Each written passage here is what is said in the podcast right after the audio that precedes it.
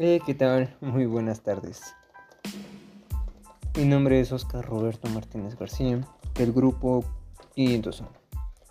En esta ocasión nos enfocaremos en la materia de matemáticas y hablaremos sobre la historia del cálculo. Sí, puede sonar un poco extraño por el título Historia del cálculo. ¿Qué es eso? ¿No? Por eso estoy aquí para hablarles qué es y para ver cómo fue evolucionando a través del tiempo.